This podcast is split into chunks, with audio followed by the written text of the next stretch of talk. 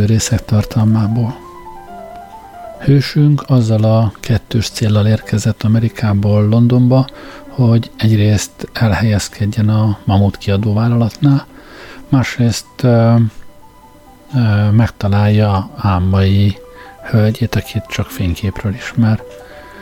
Találkozott is vele, de sajnos uh, hirtelen elragadtatásában uh, megcsókolta ezzel a helyzetet, alapvetően elmérgesítette. Még szerencsére kibérelte a lány szobszékságában levő házat, úgyhogy talán még van reménye. Az elmúlt részben az is kiderült, hogy ez a ház, amit kibérelt, korábban egy bankrablónak volt a lakása, aki feltehetőleg ebben a házban rejtette el utolsó zsákmányát. Az időközben elhunyt bankrabló jogutódjai most mindenképp szeretnének erre a zsákmányra valamilyen módon szert tenni.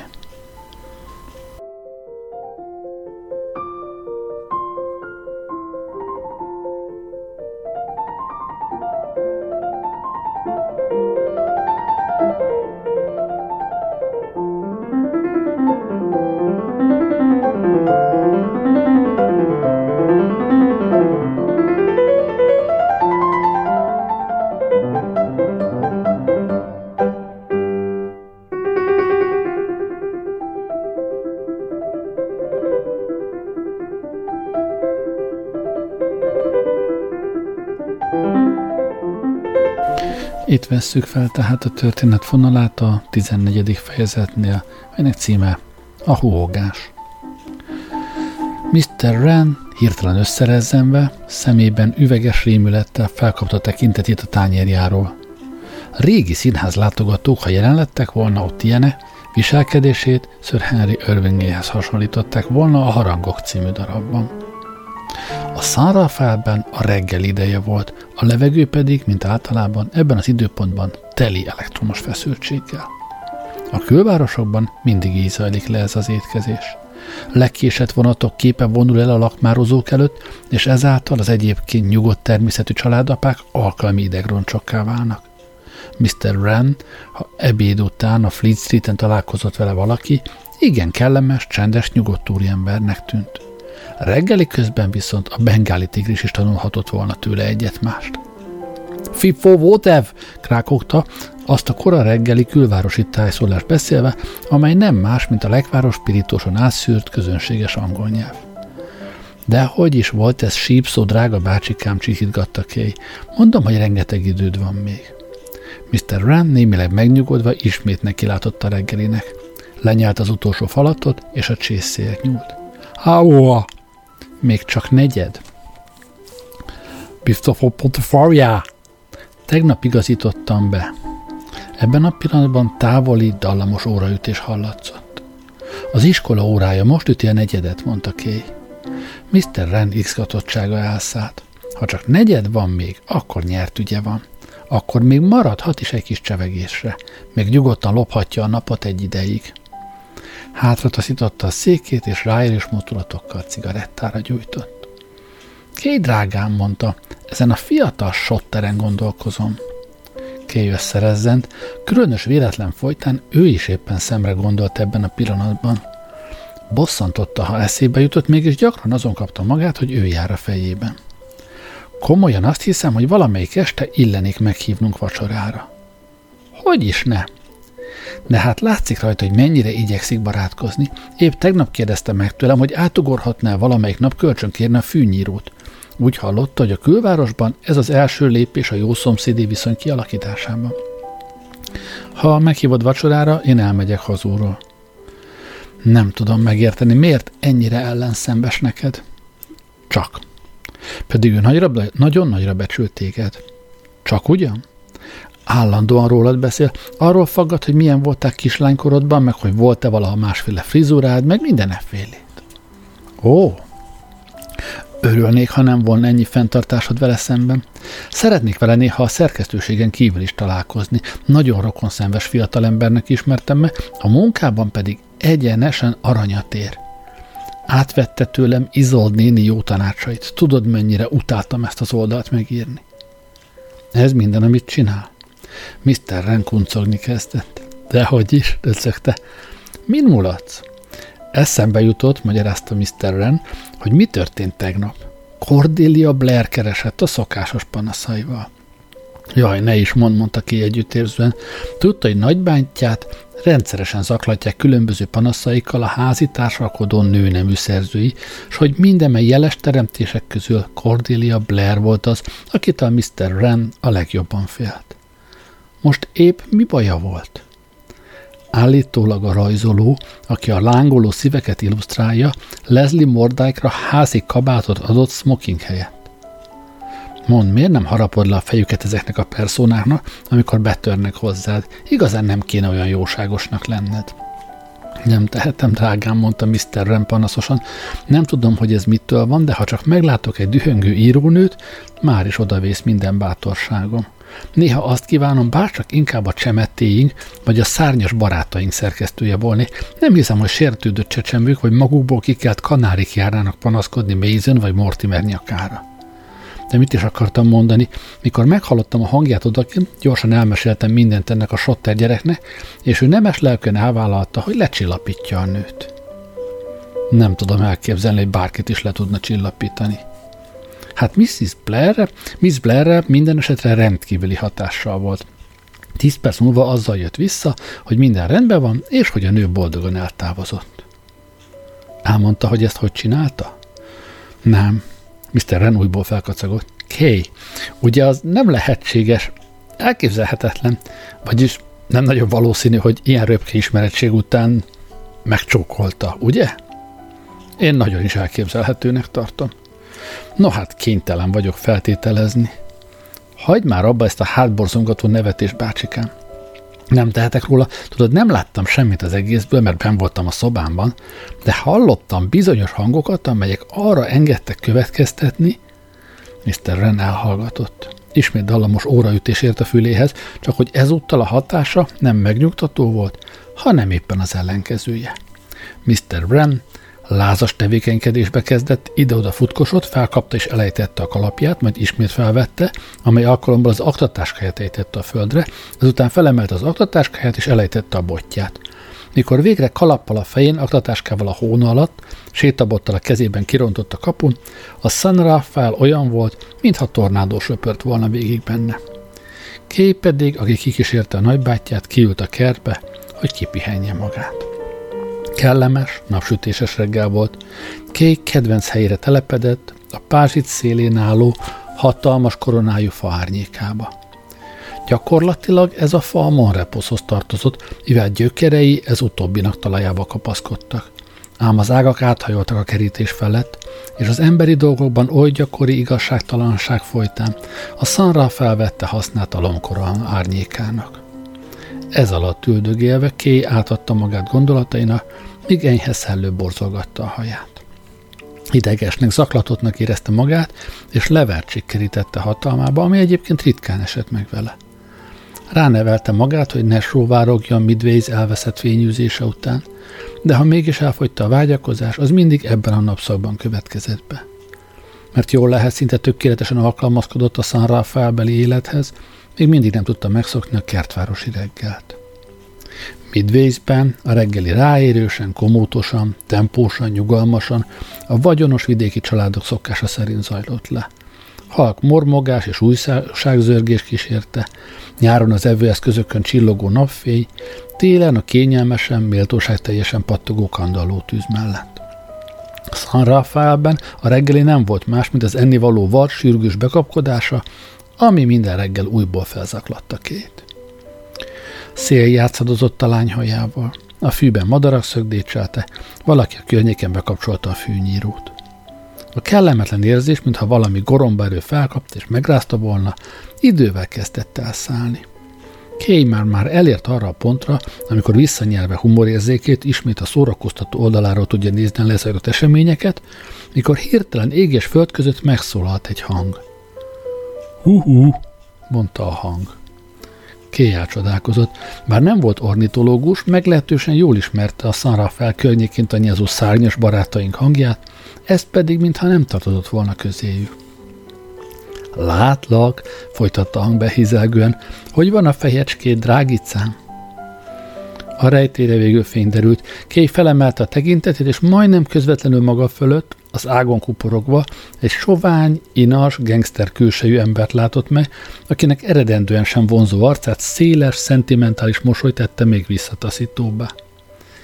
Egy hosszú pillanatig az illető kidüllett szemekkel bámult vissza rá, aztán zavart, bocsánatkérő dűnyögés közepette végigkuszott az ágon, mint egy emberszabású majom, majd a kerítés mögött a földre ugorva, fülig vörösödve elügetett a kertben. Kay talpa, talpra ugrott. Már éppen kezdett volna megnyugodni, de most tajtékző dűk kirejtette hatalmába. Már az is elég kellemetlen, hogy ilyen szemsotterféle senki háziak verhetnek tanyát a tőszomszédságában. Már az is elég kellemetlen, hogy a nagybátyját hülye kérdésekkel zaklathatja, hogy milyen volt ő kislánykorában, meg hogy volt-e valaha másféle frizurája.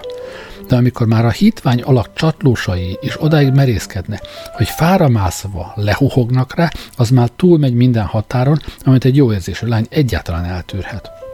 Magában füstölögve visszatért a házba, és amint a halba ért, megszólalt a kapucsengő. A csengetésre tulajdonképpen Claire Lipetnek kellett volna kimennie, de ő az emeleten az ágyakat vetette éppen. Kay az ajtóhoz ment, kinyitotta, és szembe találta magát egy feltűnő külsői fiatal nővel, akinek pazar öltözéke és különösen madár tollas kalapja olyannyira jól lát neki, hogy Kay, amint meglátta, azonnal közönséges, gyalázatos irítséget érzett. Olyan kalap volt ez, amit mindig szeretett volna, ha megengedheti magának. Hogy épp ez a kalap ült a nő szőkére festett haján, ez csak megerősítette azt az előítéletét, amit a másik megpillantása váltott ki benne. Lakik itten valami Sotter nevű fickó? kérdezte a látogató. Aztán, mint akinek hirtelen eszébe jut a szerepe, szinte kifogástalan modorban. Beszélhetnék kérem Mr. Sotterrel? Mr. Sotter a szomszédházban lakik, mondta képfagyosan. Ó, köszönöm, nagyon köszönöm. Szóra sem érdemes, mondta Kay. Becsukta az ajtót, és bement a nappaliba. Az érzés, hogy olyan világban él, amelyet északról, keletről, délről és nyugatról egyaránt szem Sotter határól, az egész napját tönkretette. Tollat, tintett papírt vett elő, és néhány percig dühötten írt. Claire kiáltotta. Gedés, válaszolt egy távoli hang. Itt hagyok egy levelet az asztalon, legyen szíves, vigyát valamikor a szomszédba. Gerés, bömbölte Miss Lipett engedelmesen.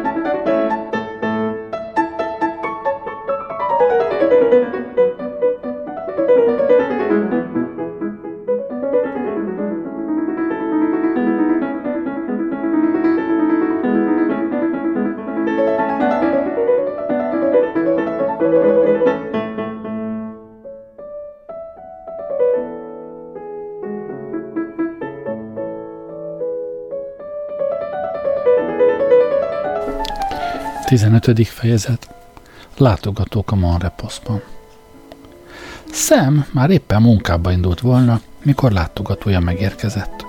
Olyannyira, hogy Sam már a kaput nyitotta éppen. Mr. Schotter?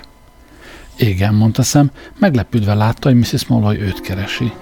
Itt tartózkodásának ilyen korai szakaszában még nem számított vendégekre.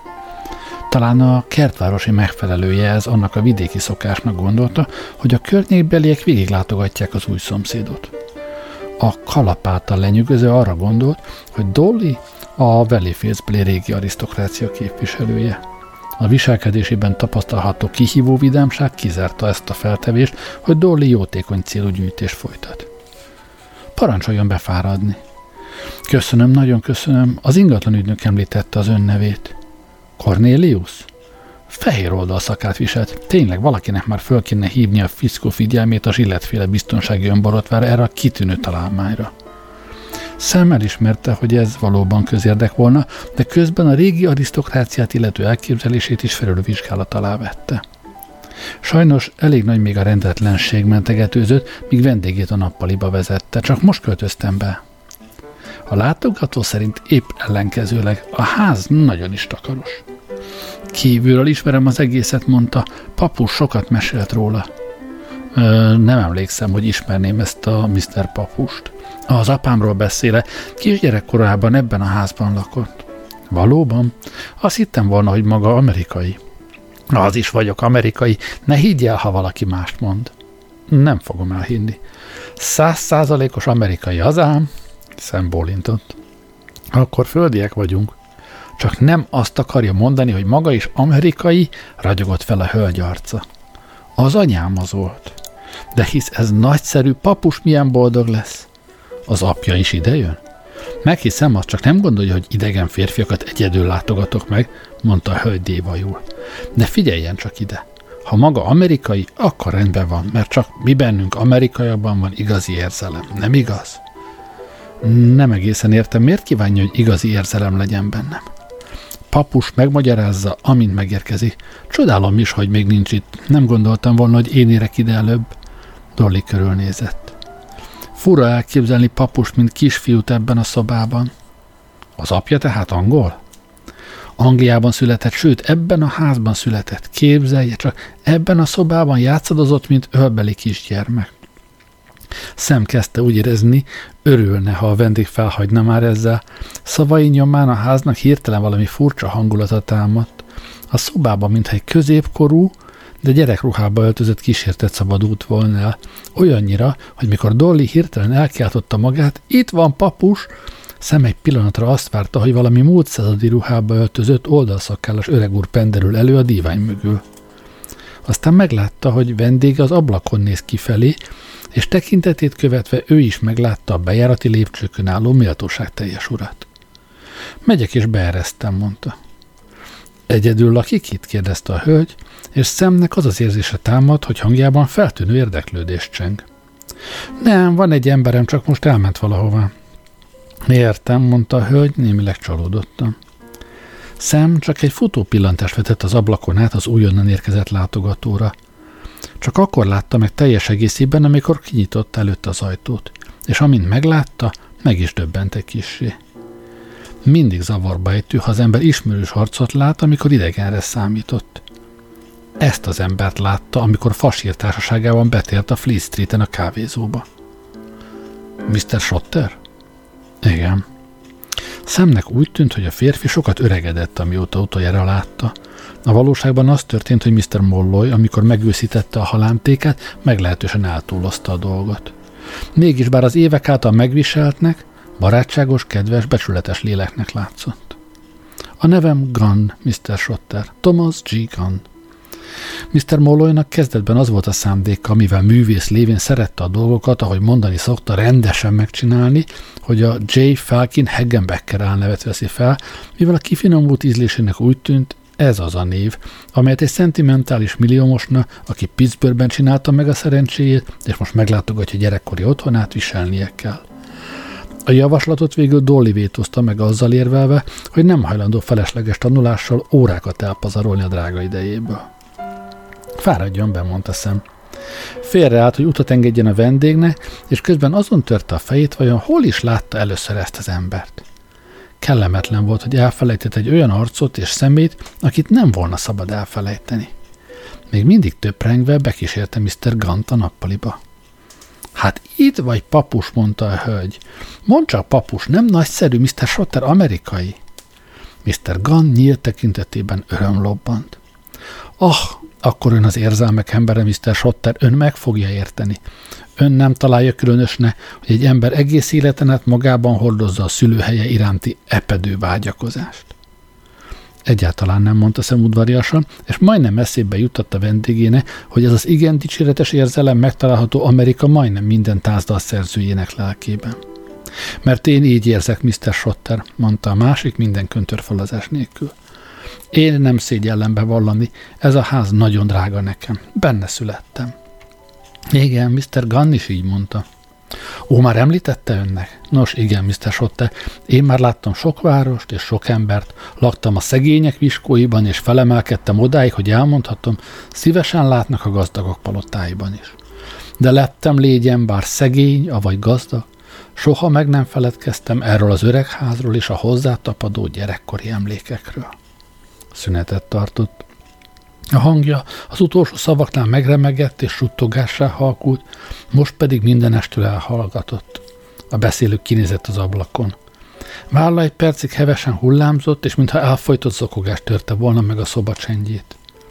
Hanem amikor egy perc múlva visszafordult, már ismét önmaga volt. A kemény, nyers J. Falcon Hagenbecker, vagyis inkább Thomas G. Gunn, akit oly nagyra becsülte, és akitől talán egy kicsit tartottak is a Pittsburghbeli Rotary Klubban.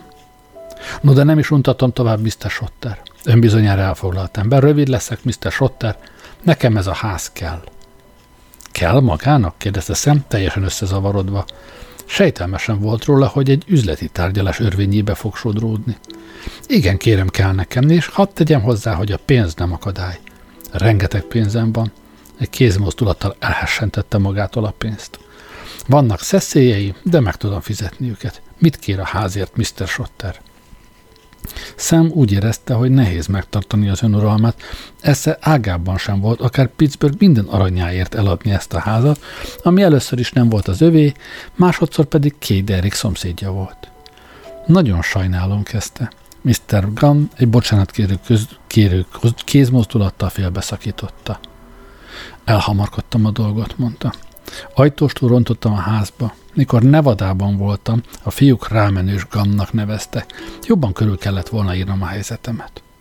Ó, én megértem az ön helyzetét. Akkor tudja, hogy számomra ez nem ház, számomra ez szentély? Igen, igen, de van benne valami, mondta Mr. Gunn az igazsághoz híven, ami nagyon drága nekem. Igen, de gyerekkoromat őrzi ez a hajlék, ártatlan, boldog, békés gyerekkoromat. E szobában játszadoztam édesanyám ölében. Itt olvastam vele a Szentírás történeteit.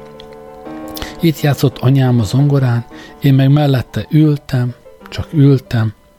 Hangja ismét elfulladt, kifújt az orrát, és megint az ablak felé fordult, ám hiába gondolt, hogy művészien dolgoztak ki a végszót, a valóságban keresve sem találhatott volna rosszabb pontot a szava zavart elhallgatásra. Szem agyán, mintha áramütés futott volna keresztül, a szunnyadó emlékek épp a végszóra ébredtek fel bennem. Ültem, csak ültem. Tudtam már, hol látta ezt az embert. Amerika a leghíresebb börtönének, a Sing Singnek vezetősége, hogy enyhítsen az elítéltek életének egyhangúságán, időnként színi előadásokat tart, melyeket a bentlakok rendeznek és játszanak. Amikor a vállalkozó szellemi betörő éppen nem betöréssel foglalkozik, akkor lehet, hogy a következő premierre készülvén a dalszövegeket memorizálja. Vagy 18 hónappal ezelőtt szemet egy újságíró barátja elvitte egy ilyen előadásra. Az est fénypontja pedig éppen ez a Thomas G. Gunn volt, bár akkor csupán egy számmal jelölték, egy szenátor szerepében. Mr. Gunn folytatta mondókáját, ismét édesanyjáról beszélt még hozzá szépen – de most már nem tudta lebilincselni a hallgatóságot. Szem félbe is szakította az ékes szavakat. Sajnálom, mondta, de a ház nem eladó. De kedves Mr. Schotter. Nem, mondta Szem. Nyomósokon van rá, hogy itt maradjak, és szándékom szilárd. Most pedig arra kell kérnem önöket. És ha este visszajönnénk, hogy újból megtárgyaljuk a dolgot, esengett Mr. Gunn, meglepetéssel tapasztalva, hogy időközben kitessékelték a küszöbre. Semmi értelme, azon kívül nem leszek itthon ma este. A városban vacsorázom. Lesz itthon valaki? kérdezte Mrs. Gunn, hirtelen megtörve a hosszú hallgatását. Persze, mondta szem kisé meglepődve, az emberem itthon lesz, miért? Csak épp arra gondoltam, hogy ha eljönnénk, esetleg körbe tudnak kalauzolni a házban. Értem. No hát, ég önökkel. De hát várjon csak. Ég önökkel, mondta szám. Becsukta az ajtót, és a konyhába ment. Székét a falnak döntve ott ült fasírt, és elgondolkodva pippázott. Ki volt az szem? Valaki meg akarta venni a házat. Fasírt? Így gyanús dolgok történnek. He? Emlékszel, amikor a Flea Street-en mutattam neked valakit abban a kávéházban? Igen. No, hát ez ugyanaz a fickó volt. És emlékszel, hogy azt mondtam, láttam már valahol a pasit? Igen. Közben az is eszembe jutott, hogy hol. A Sing láttam, ahol a büntetését töltötte. Mr. Todhunter lába csattanva földet ért.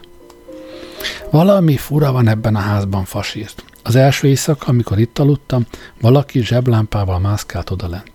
Most meg ez a pofa, akiről tudom, hogy bűnöző, valami gyönge mesével ideálít, hogy adjam el neki a házat. Mi a véleményed, fasírt? Megmondom én, mi a véleményem, mondta Mr. Todhunter riadtam. Szerintem most mindjárt elmegyek, és veszek egy jó házőrző kutyát. Látod, ez jó ötlet.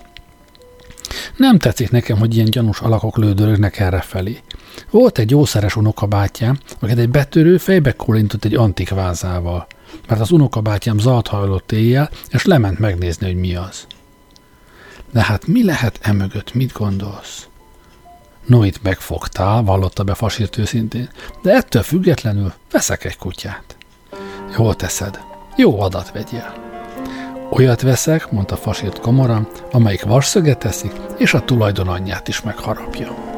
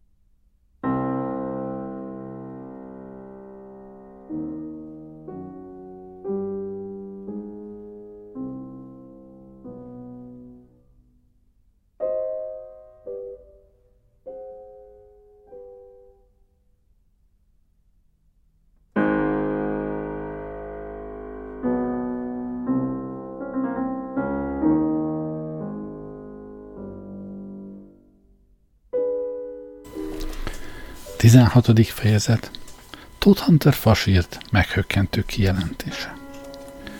Sam aznap este barátjának, Willoughby Braddocknak a lakására, a John Streetre volt vacsorára hivatalos. Tíz percen nyolc előtt Mr. Braddock az ebédlőben tett vett és házvezetőnőjét, Mrs. Martha Lipettet nyaggatta.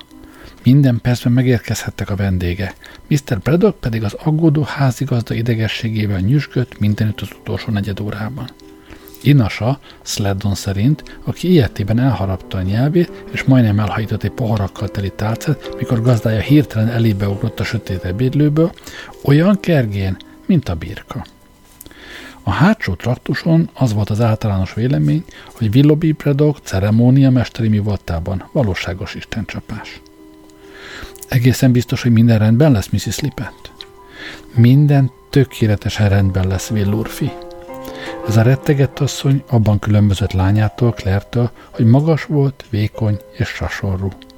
A jó nevű Bromás családtagja lévén elégedett büszkeséggel látta, hogy fiai és lányai a Bromás orrot viseli, és titkos bánata volt, hogy Claire, a kedvence, aki pedig oly sokat örökölt erélyes és határozott jelleméből, éppen ő az egyetlen gyermekei közül, aki az alacsonyabb rendű Lippet féle orrot hordja. Mr. Lippet jelentéktelen ember volt, alig méltó egy bromás kezére. És semmiképpen sem méltó arra, hogy lányai közül épp a legkiválóbb hasonlítson rá. Biztos, hogy lesz elég enni való? Még sok is. És az italok? kérdezte Mr. Braddock, és erről eszébe jutott a sérelem, ami azóta mardosta bensőjét, amióta legutóbb az ebédlőben járt. Megrátotta fehér mellényének sarkát, és ujjával megtágította a gallériát. Mrs. Lippet mondta, Ö, izé, az előbb az ebédlő előtt voltam. Valóban? Nem kéne ennyit nyüzsögnie, Villorfi, minden rendben lesz. És meghallottam, amikor azt mondta Sledonna, hogy ne adjon nekem pesgőt ma este, mondta Mr. Braddock, belevörösödve a felháborító visszaemlékezésbe. A házvezetőnő kihúzta magát. Igen, Willi úrfi, azt mondtam, és ha drága édesanyja még köztünk volna, ő is ugyanezt mondta volna, azok után, amiket lányom mesélt a múltkor, Claire lányom mesélt a múltkor, hogy milyen állapotban vetődött haza. Nem is tudom, mit szólt volna a kedves mamája. Willoughby Braddock életének legutóbbi 25 esztendejében Mrs. Lippettel folytatott beszélgetései legnagyobb részt a körül forogtak, hogy vajon a drága mamája mit szólt volna azokhoz a dolgokhoz, amiket a fia elkövetett, vagy elkövetni szándékozott. Le kell küzdeni a kísértest, Willi úrfi. Gondoljon George bácsikájára. Mr. Braddock elkínzottan felfördült. Többek közt azt teszi ezeket az öreg bútordarabokat annyira elviselhetetlenné, hogy ők maguk a család két lábon járó botrány koronikái. Mr. Braddock úgy érezte néha, hogy bármerre lép, mindenütt valamelyik megtévedt ősének szörnyű példája mered fel előtte. Már pedig, mondta erőtlen dacca, ma este peskőt akarok inni. Almabort kap, Willi úrfi. Utálom az almabort. Az almabor jót tesz az egészségének, Willi úrfi, mondta Mrs. Lippet tántoríthatatlanul. A vitát az ajtócsengő szakította félbe. A házvezetőnő elhagyta a szobát, és nyomban megjelent Sleddon Lord Tilbury-vel. Jó estét, kedves barátom, mondta Lord Tilbury a szobába lépve. Oly melegen mosolygott vendéglátójára, amennyire ábrázatának napóleoni vonásai csak engedték. Kedvelte Villabi Bradokot, ahogy minden nagyon gazdag fiatalembert kedvelt. Hogy van? mondta Mr. Braddock. Nagyon örülök, hogy el tudott jönni, mikor olyan későn küldtem a meghívót. Kedves barátom. Szívélyesen beszélt, bár az igazat megvalva neheztelt egy kicsit, hogy a vacsorára való meghívást a vacsora napjának reggelén továbbították. Úgy vélte, hogy kiválósága valamivel udvariasabb és tiszteletudóbb eljárás követett volna és noha elfogadta a meghívást, mivel Mr. Braddock szakácsának képességeiről jó tapasztalatai voltak, mégis úgy gondolta, hogy bocsánatkéréssel tartoznak neki, most pedig örült, hogy meg is kapta.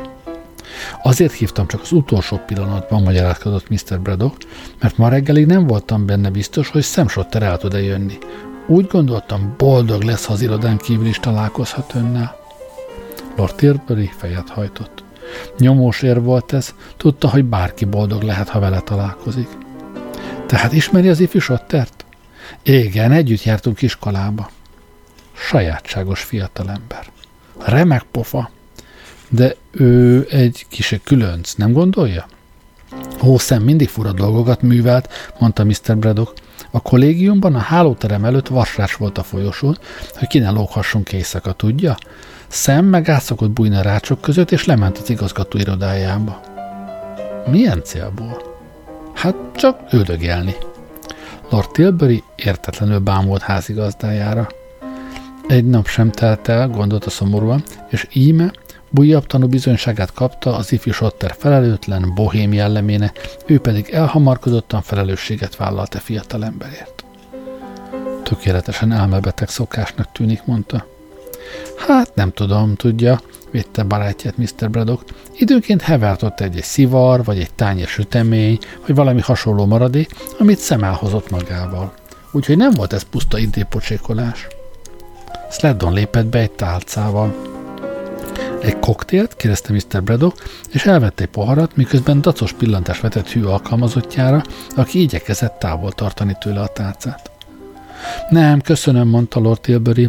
Az orvosom ideglenesen eltiltott a szeszes italok fogyasztásától, az utóbbi időben ugyanis, mintha köszvény kínozna. Bal szerencse. Nem kétséges, hogy jól meg leszek nélküle. Az almabort kiváló pótléknak tartom. Sok vendéget vár ma estére? Egy néhányat. Nem hiszem, hogy ismeri őket, kivéve persze a jó öreg Rent. Ren? A házi társalkodón főszerkesztője? Az, az unokahugával együtt, vele lakik, tudja? Lord Tilbury ugrott egyet, mintha kötőt üdvöftek volna át székének kárpitján. Ez szavak egy pillanatig olyan megrázó hatással voltak rá, hogy már-már a távozó Sleddon után vetette magát, hogy az orvosi tilalom ellenére elragadja tárcájáról a visszautasított koktélt. Múlhatatlan szükségét érezte valamilyen szíverősítőnek. Aznap reggel, amikor szem megérkezett, Lord Tilbury megkérdezte Brent, hogy van-e lánya, és a nemleges választó tökéletesen megnyugodott. Francie, aki pedig ilyesmiben nem szokott tévedni, ezúttal mégis félreismerte szemet, amikor arra gyanakodott, hogy azért bérelte ki a Monreposzt, mert valami szemrevaló fehér nép szomszédságában kívánt lakni. Most pedig úgy látszott, hogy mégis igaza volt. Még akkor is kétségbe esetem bámulta mit sem sejtő vendéglátóját, amikor a többi vacsora vendég is szállingózni kezdett. Eltompult elméjére nem tettek semmilyen hatást. Mintha ködön át látná, elvonult előtt egy fiatalember, akinek olyan arca volt, mint egy nyúlnak, aztán egy másik fiatalember, akinek olyan volt az arca, mint egy másik nyúlnak.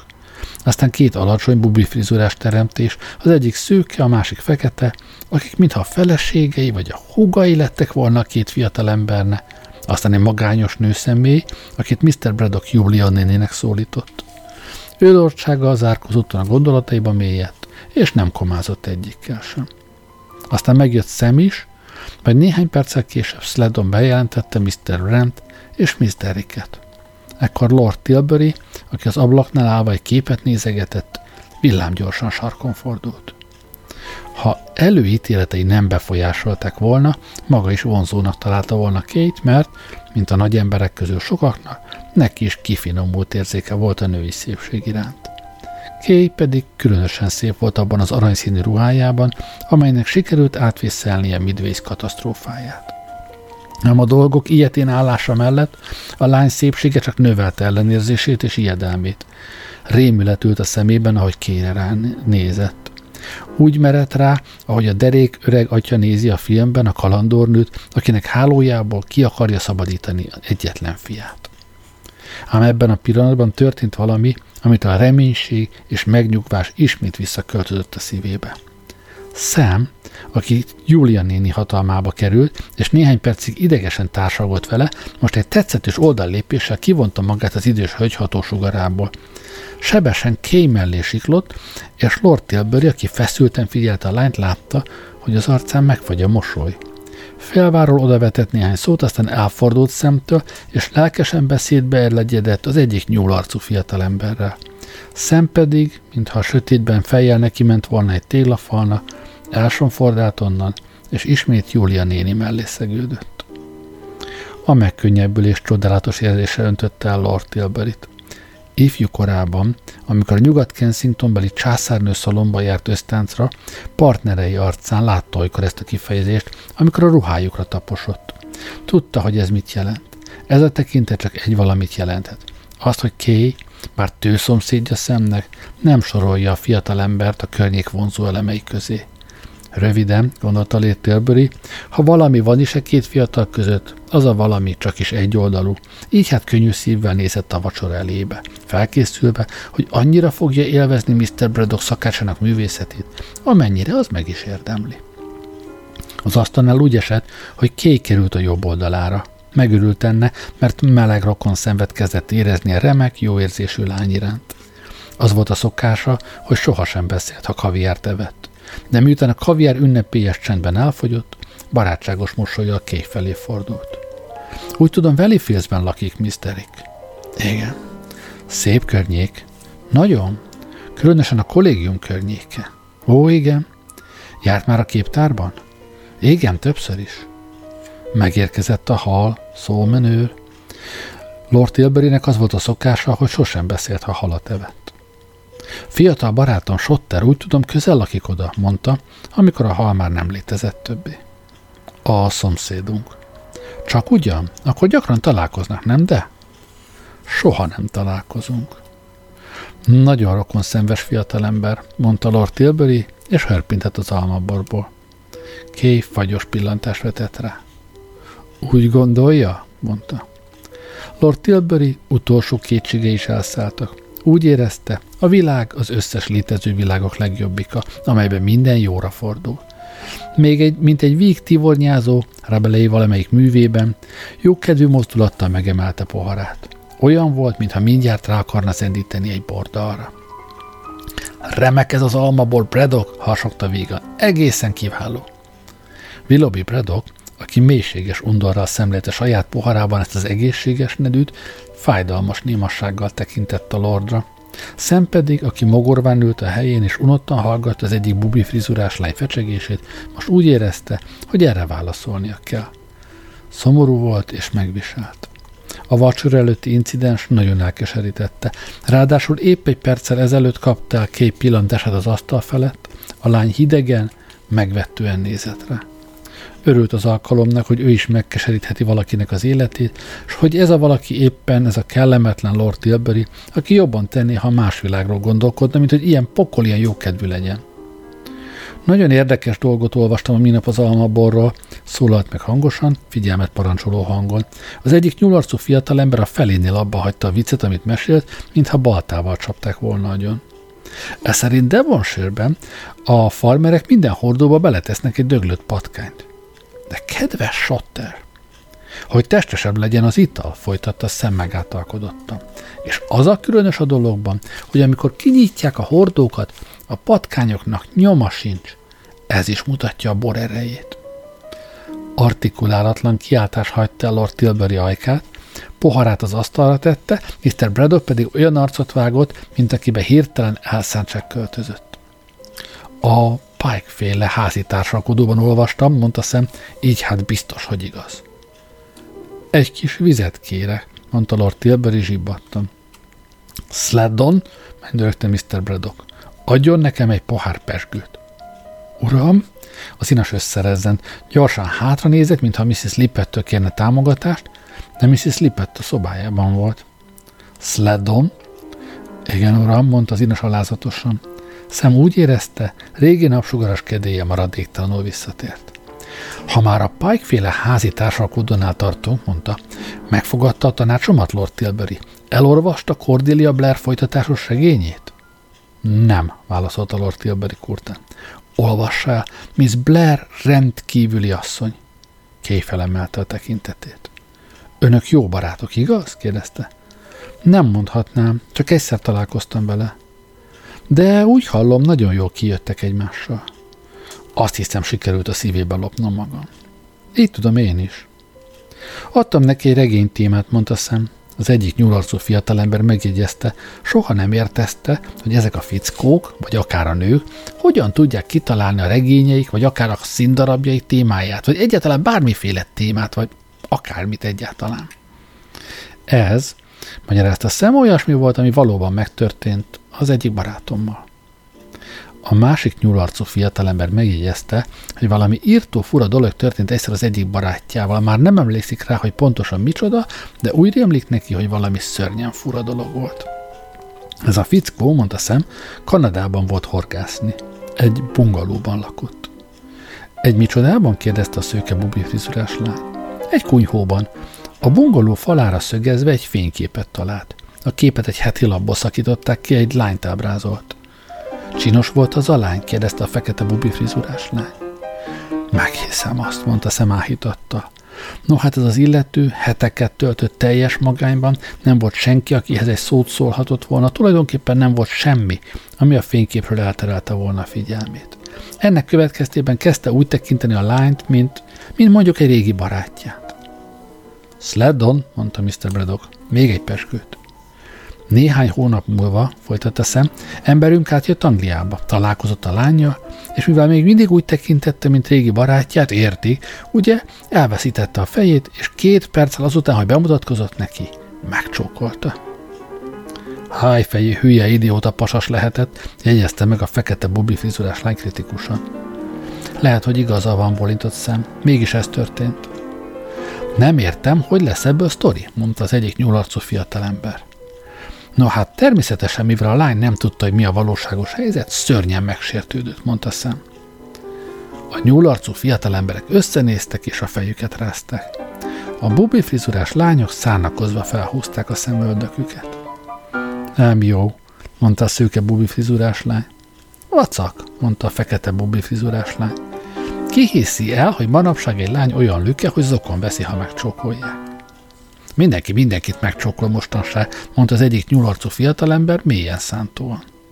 Egy nagy semmi miatt csapott felhajtást a lány, mondta a másik nyularcú fiatalember. És hogy végződik a történet? kérdezte Júlia néni. Nincs vége, mondta szem, egyelőre. Sladdon, mondta Mr. Braddock, mély, bajós hangon.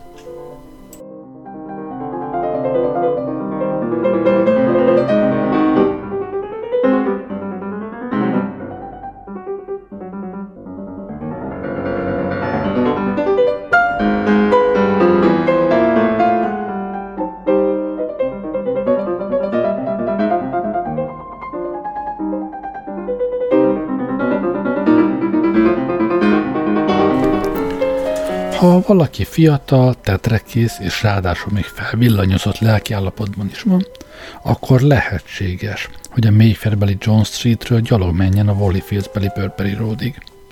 Sam így cselekedett. Lelki állapota rendkívül felcsigázott volt. A közelmúlt esemény így számba véve úgy tűnt neki, hogy két tekintetében egy pillanatra olyasmit látott, ami a tavasz első jele is lehetett a kemény után és noha nem volt sporteseményhez illő öltözékben, a házaig vezető hét mérföldet olyan tempóban tette meg, hogy a járókelők gúnyos megjegyzésekkel kísérték útját. A folyó déli oldalán lakó londoniakat mindig ingerli a siető ember látványa, és ha az illető frakot és cilindert visel, akkor véleményüket minden tartózkodás nélkül szavakba is öntik. Szem semmit sem hallotta a léha megjegyzésekből, Mit sem tudva a világról rótta útját, átsevített Brixtonon, keresztül csörtetett Hernhillen, és végül kimelegedve és boldogan megérkezett a Monrepos kapujához. Belépett a házba, és azonnal észrevette a hallasztalán heverő levelet. Szórakozottan kibontotta, a kézírás ismeretlen volt számára, női kéztől származott. Kedves Mr. Schotter, lekötelezne, ha utasítaná alkalmazottját, hogy ne huhogjon rám a fa tetejéről. Üdvözlettel, Kéderik! Kétszer is el kellett olvasni egy tömör üzenetet, mielőtt felfogta. Mikor végre sikerült, az önsajnálat hulláma barította el szemet. Valósággal összeomlott bal sorsának súlya alatt lám, hiába teszi ki a lelkét is, hogy jó szomszédi viszonyt alakítsunk a környékbeliekkel, ha közben fasírt, minden próbálkozását meghiúsítja azzal, hogy álló nap huhog a fa tetejéről. Keserű, keserű sors. Ott állt, és tajtékzó haragját a levél harmadszori elolvasásával szította, mikor a konyha irányából elnyújtott, hangos, gyötrelmes üvöltés hallatszott. Olyan volt, mintha kínzókamrából jönne, szem pedig annélkül, hogy az ijegységtől elejtett kalapjár lehajolt volna, lerohant a lépcsőn. Szervusz, mondta Fasírt, feltekintve a délutáni labba. Megjöttél? Nyugalma meglepte szemet. Ha a füle meg nem csalta ebben a helységben, néhány másodperccel ezelőtt gyilkosságot követtek el, ez a kötél idegzetű ember meg itt ül, olvassa a sporthíreket, és egy arcizma se rándul. Mi az ördög volt ez? Mi volt mi? Az a hang? Ó, ez csak Emi, mondta fasírt. Szem tekintetét az asztal mögött mozgó árnyék mondta magára. Valami hatalmas dolog emelkedett fel a padlóról, és egy óriási kutya lett belőle. Befejezte a felállást, és állát az asztalra fektetve, álmodozó szemmel, összeráncolt homlokkal nézte őket, mint egy rövidlátó ember, aki nem ismer meg valakit. Ó, hát persze, mondta szem, mikor eszébe jutott az ügy, szóval megvetted? Meg. És fiú vagy lány? Isten tudja, mondta Fasit egyszerűen. Ezt a problémát aznap este maga is hiába próbálta megoldani. Az egyik nénikém után neveztem el, kicsit hasonlít hozzá. Vonzó asszony lehet. Már meghalt. Talán jobb is, így mondta szem. Előre hajolt, és barátságosan meghúzta az állat fülét. Emi kisasszonyosan, negédesen örömmel tűrte. Nem gondolod, hogy vérebb? Nem gondolnék én erről semmit, legalábbis eskü alatt nem. Valami kutya koktél, mondta szem. Ilyesmiről álmodhat az állatvédő liga elnöke, ha a lidérsz nyomása van. Észrevett, hogy a padlón hever valami, és mikor lehajolt, hogy felvegye, kiderült, hogy az állattal vagyó enyelgése közben levele kicsúszott a kezéből. Fölemelte a papírt, és keményen fasírtra nézett. Emi, akit az iménti bánásmód egészen elbűvölt, olyan hangokat hallatott, mint amikor a víz eltávozik a fürdőked lefolyóján. Fasírt, mondta szem. Ha, hogy a fenébe, kérdezte szemnyomatékosan, képzeled azt, hogy Miss Derikre huhogja a fa tetejéről? Én csak azt mondtam, hú-hú, mentegetőzött Mr. Todhunter. Mit mondtál? Hú-hú. És mi a csodáért mondtad azt, hogy hú-hú? A sok tengeri út során fasírt arcszíne a mahagónihoz vált hasonlatossá, de ekkor mintha szégyenpír tűnt volna fel rajta. Azt hittem, hogy a lány az. Miféle lány? Hát a szolgáló, Klárának hívja. És neki miért kell azt mondanod, hogy hu-hu? Fasírt arcán ismét megjelent a halvány, átfutó pirosság. Szem felháborodott tekintette alatt hirtelen elveszítette a bátorságát. Hát úgy áll a helyzet, hogy mi, szóval, hogy eljegyeztük egymást. Micsoda? Klára a mennyasszonyom. A mennyasszonyod? Aha, mondta Mr. Todd Hunter, és arcát ismét az a visszataszító vigyorgás tette hátborzongatóvá. Szem leült. Milyen megrázta ez a rendkívüli vallomás. Eljegyeztétek egymást? Aha. De hát én úgy tudtam, hogy utálod a nőket. Igen, a legtöbbet utálom is. A dolognak egy újabb oldala jutott szemre eszébe. Megrökönyödvése egyre fokozódott. De hogy tudtad ilyen hamar nyelbe ütni a dolgot? Hamar? Hát nem találkozhattál vele valami sokszor. A történetnek egy újabb titokzatos pontja mered szem elé, őszinte kíváncsisággal nézte a hős szerelmes. És mi az a rendkívüli vonzerő? kérdezte. Ezt nem értem. Csinos lány érvelt fasírt. Nem ő benne, hanem te benned. Mi lehet az, ami ezt a megtévedt nőt ilyen meggondolatlanságra sarkalta? Ha lány volnék, és nem kérnél tőlem mást, mint egy szár rózsát a hajamból, én bizony azt se adnám oda. De nem ér, mondta szemszikla szilárdan. Hiába is könyörögsz, nem adnám. Mit teszik rajtad az a lány? Ó, hát a szépségedről ugye nem lehet szó, ezt eleve elejthetjük. A beszéd készséged és az intelligenciát sem, mert ezekkel nem rendelkezel. Hát akkor micsoda? Mr. Todd Hunter szégyellős önteltséggel vigyorgott. Hát, tudod szem, van bennem valami, aztán attól. Valami? Aha. Micsoda? Hát csak valami. Most is benned van? Dehogy is van most bennem, mondta Fasirt. Különleges alkalmakra tartogatod, mi? De még mindig nem magyaráztad el, hogyan történt. Mr. Todhunter köhintett. Hát úgy volt a szem, hogy megláttam a kertben, mire azt mondtam neki hello, mire ő is azt mondta hello. Aztán odajött a kerítéshez, meg én is odajöttem a kerítéshez, mire azt mondja hello, mire én is azt mondom hello. Aztán megcsókoltam. Szem eltátotta a száját. Nem is tiltakozott? Tiltakozni? Mi a csodáért tiltakozott volna? Hogyan, de hogy? Ettől úgy mondják, megtört a jég. Ettől kezdve szépen meg vagyunk. Aztán az egyik dolog hoztam magával a másikat, érted? Szem mély fájdalommal vette tudomásul a dolgok igazságtalanságát. Nos, hát ez nagyon furcsa, mondta. Mi a furcsa? Hát tudod, ismerek valakit, egy fickót, aki megcsókolt egy lányt, akit alig ismert, mire a lány szörnyű dühös lett. Aha, mondta Fasírt azonnal rátapintva a helyes megoldásra. Akkor ez biztos olyan ronda pasi volt, mint az ördög öreg apja, és szörnőtt ki a füliből. Persze azt senki nem veszi jó néven, ha egy ilyen megcsókolja. Szem felment a szobába, hogy lefeküdjön. Mielőtt nyugó óra tért volna, hosszan és alaposan megnézte magát a tükörben. Oldalt fordította a fejét, hogy a fény a fülére essék. Különös levertséget érzett. Kéj az ágyában feküdt és gondolkodott. Olykor-olykor fel-felkacagott. Különösen boldognak érezte magát ma éjjel, mintha hirtelen érdekessé és mulatságossá vált volna a világ. Valami furcsa, ellenállhatatlan érzés arra ösztökélte, hogy énekeljen. Semmiképpen nem énekelt volna sokáig, mert jól nevelt lány volt, és előbb-utóbb eszébe jutott volna, hogy körülötte emberek vannak, akik aludni szeretnének. Ám a helyzet úgy alakult, hogy alig énekelt egy-két ütemet, a falon tompa dörömbölés, ingerül dörömbölés hallatszott. Todd Hunter fasírt szerette ugyan Claire-t, de arra nem volt felkészülve, vagy ilyesmivel kell szembenéznie. Három derekas csapást mért a falra 43-as méretű cipőjének sarkával. Kay nem énekelt többet. Leutotta a villanyt, és merev arccal feküdt a sötétben. A San Rafaelre és a Monreposzra csend borult.